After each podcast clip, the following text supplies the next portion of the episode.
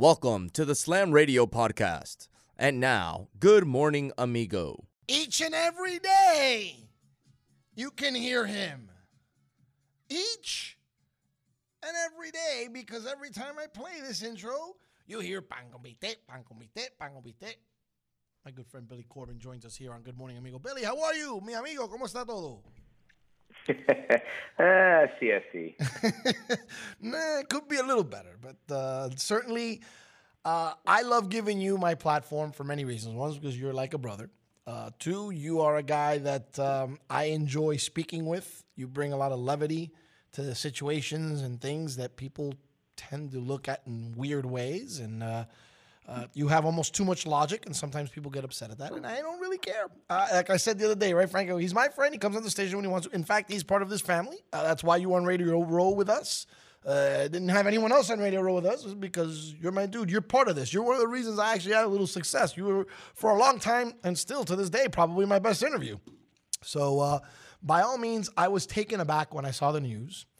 And while I know you like to ruffle feathers, can you give me a little bit of a synopsis as to why Kathy is so angry right now at you?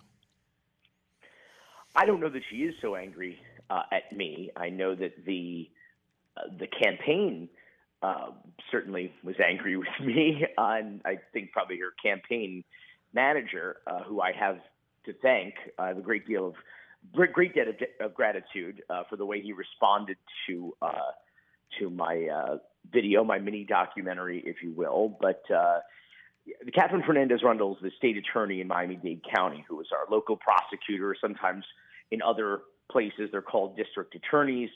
Um, and so uh, it's an elected position, and she has been in that position since Janet Reno left for the Clinton administration in 1993. Dear God. Uh, it's a pretty extraordinary thing. Yeah, it's 27 years. And in that 27 years, uh, Kathy Rundle has never charged a law enforcement officer for an on-duty killing. What? And that is that is not because they don't happen, and that is not be, because they happen less frequently. In fact, in the last decade or 15 years or so, they have they have happened more frequently. And the reason that it hap- they happen more frequently is because Kathy Rundle sends a message of impunity to law enforcement officers. Law enforcement officers know that Kathy Rundle will not charge you for a murder. In fact, she will proactively cover up for bad and corrupt cops. And so they know that when you're dealing with someone, it's actually better if you kill them than if you beat them up. Because if you beat them up, you're more likely to get in trouble than if you just kill them dead and there's no witness. So that's the message that Kathy Rundle has sent to law enforcement officers in South Florida. And that, and that, and if anybody asks me, I, you know, I travel a lot, I do radio podcasts, whatever, and people say, why is Miami so crazy? I say three words, Katherine Fernandez Rundle. Because if you want to know why political corruption and police misconduct have flourished, I mean, blossomed down here like orange groves, it's because the woman in charge, the person in charge of holding people accountable not only fails to do her job, but deliberately and maliciously and proactively covers up political and police malfeasance. So we're talking to Billy Corben here on a Good Morning Amigo. So I got to imagine that at some point, whether she's vocalized it or not, um, she finds these to be certain accusations that she can either shrug off or not. But apparently, it being an election year is what created a bigger problem for you. Am, am I correct in saying that? Well, I suppose. I mean, I, have been discussing this issue, and I mean, you know, political uh, uh, corruption and and some of the uh, sacred cows, so to speak, the people in Miami who have just been ubiquitous, you know, who have been just plaguing our community literally for generations. You now have the offspring and the spouses of of terrible uh, uh, politicians who are now in charge. Um, I like to say that Miami has uh, 21st century problems and 20th century leaders. And I don't just mean that they have a 20th century mentality. I mean, they're literally the same friggin' people from the 20th century. I mean, the same last names, the same uh, characters. I mean, I'm a, I'm a documentary filmmaker, so I'm constantly uh, going to archives and old news footage. And I swear, you go back 20, 30 years, it's the same people or the fathers and grandfathers of the same people. It's just, it's crazy. And so uh, uh, to see, uh, so this is not new for me criticizing, as you're aware, uh, public officials and elected officials in Miami, but it is in fact a uh, an election year. Uh, Kathy Rundle, four years ago when she ran for reelection, she was unopposed. Okay, and now she has a challenger named Melba Pearson, who is an extraordinary uh, woman of color, no less, and has an amazing track record um, as an attorney. She worked in Kathy Rundle's office for I think well over about a decade, uh, and knows the problems and knows how to fix them. And so I've been obviously a very vocal supporter of Melba Pearson. Uh, and uh, that's something I imagine that Kathy and her campaign don't like. Billy Corben joining us here on Good Morning Amigos. So I disclaimed yesterday when I started talking a little bit about this, and I talked very little because, like I said, I wanted to give you the opportunity to explain this. Is that I, I, I, it's a perfect platform for me to provide for you, and I didn't want anyone to mistake the fact that since my last name is shared by somebody who lost to her twice, uh, I love my cousin to death, but I also know that you know my cousin might not have been the right person to beat her, and and there may be someone now running against her that can beat her. But nonetheless, uh, I I have always wondered um, over and over again after we had Janet Reno in this. Um, some of us don't take the time like you do to un- understand the inner workings of city politics and government. Um, unopposed means it explains the reason why I didn't actually realize that she was like running for an office anymore. Like I, it almost like yeah. I felt like the last time she ran was against my cousin, like 16 years ago. I don't remember her ever running again. That, and I'm being a little smartass, but the truth is, hmm. it's it's become, and this happens a lot in, in Miami politics. Once you have, once you get that 10 year pin, apparently you're at hmm. infinitum and you're going all the way to the day you die and staying in the infrastructure of the inner workings of city and government and politics. It's weird to me. Like I don't want to say names, but people like Joe Carollo and and and others that are still in all of this and good, bad, or indifferent, whatever your opinion about. But it's like, man, it's a long time. Where's the fresh blood? I think it's an outstanding observation, and I think there's something. Uh, I don't know that it's unique to this community, but it's certainly more severe in this community where we just do have that consumption that these are somehow jobs for life and that they're uh, that they're like hereditary. Like you know your son or daughter can earn or doesn't or doesn't have to earn that position. They just sort of fall into it like this is some sort of third world banana republic or something. And and so you're not alone when you realize well, when you say like I didn't even remember that Kathy Rundle runs for office because she really hasn't had to do that. People just kind of automatically assume that this is her job and that's her position.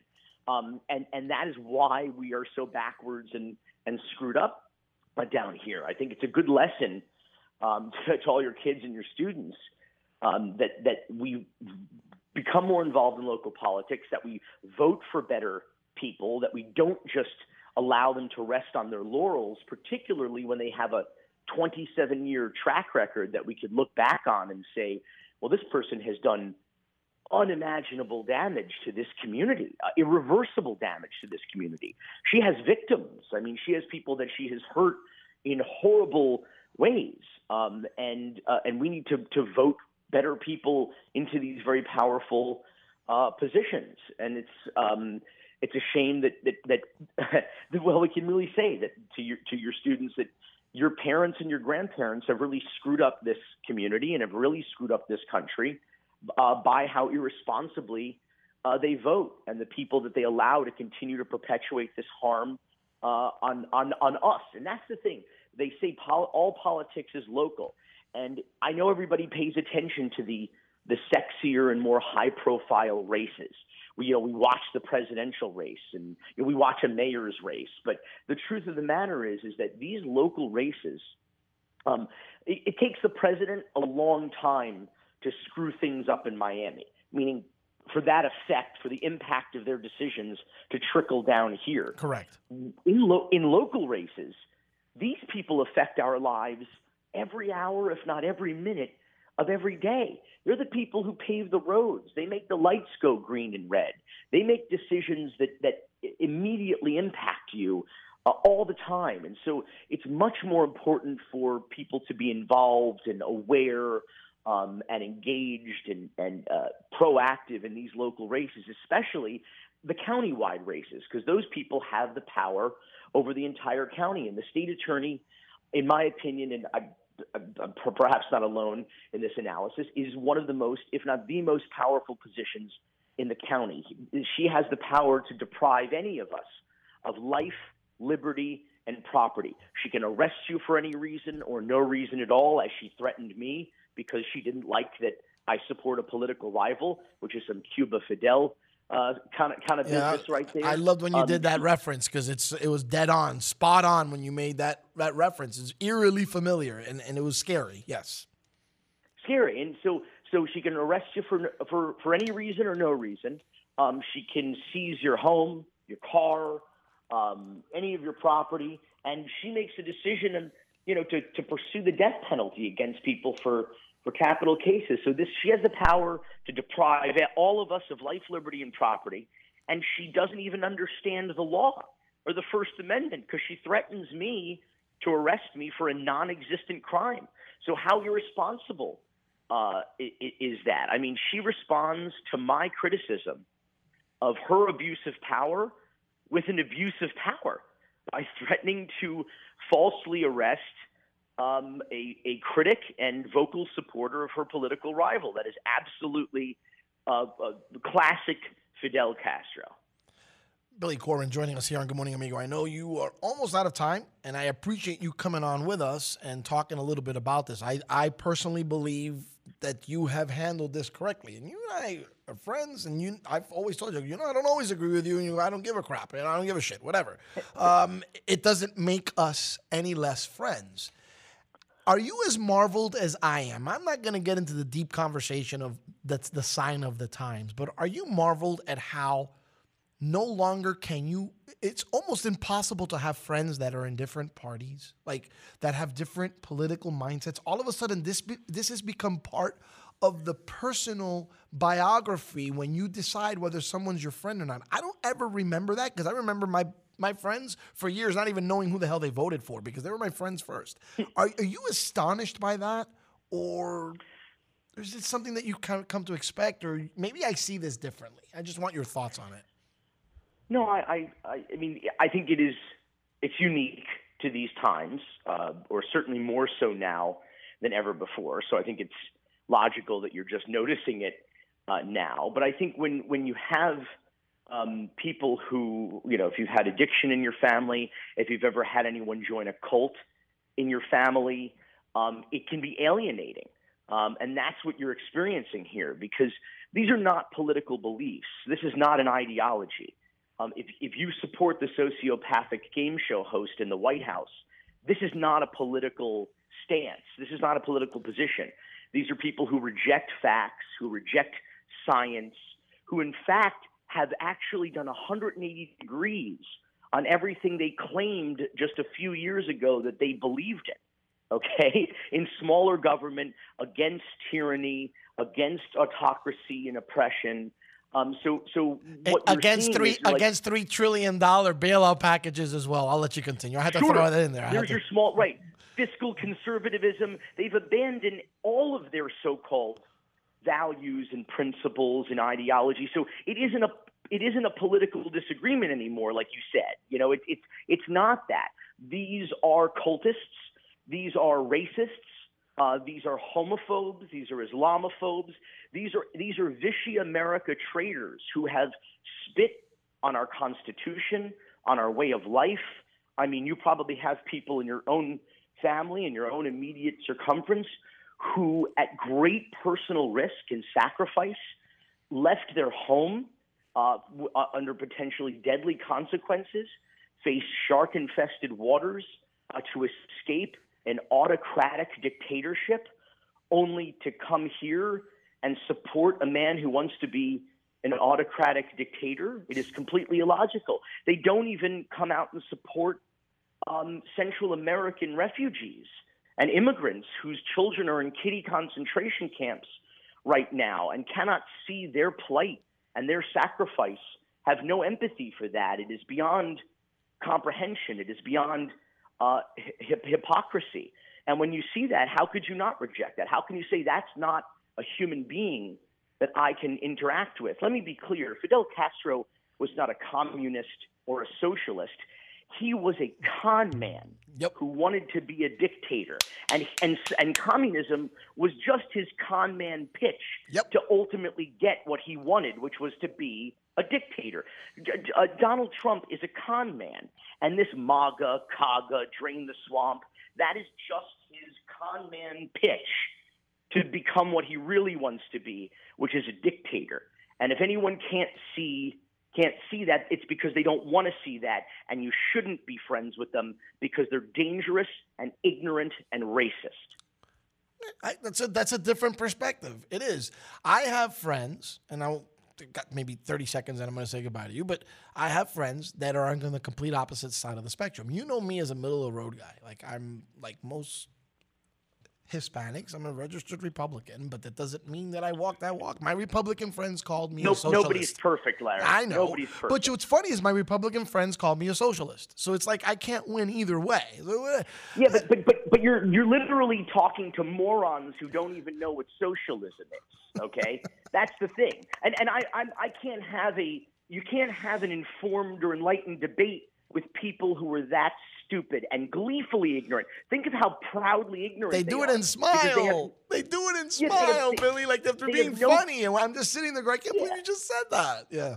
They like have that. no problem proudly telling you how stupid they are, how little they know, and they want to tell you about it all day long. What I'm saying is, you shouldn't be friends with these people. These are not decent people. These are not reasonable people. These are not intelligent people. These are not good people. They're inherent. They believe in nothing, and that's what happens.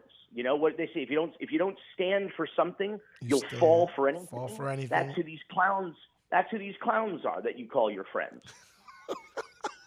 I love you, Billy. You're still my friend, brother. There's no, there's nothing you would ever say that would make me say Billy Corben is no longer my friend. I, you're definitely my boy. I miss you, Guess brother. what? I hope.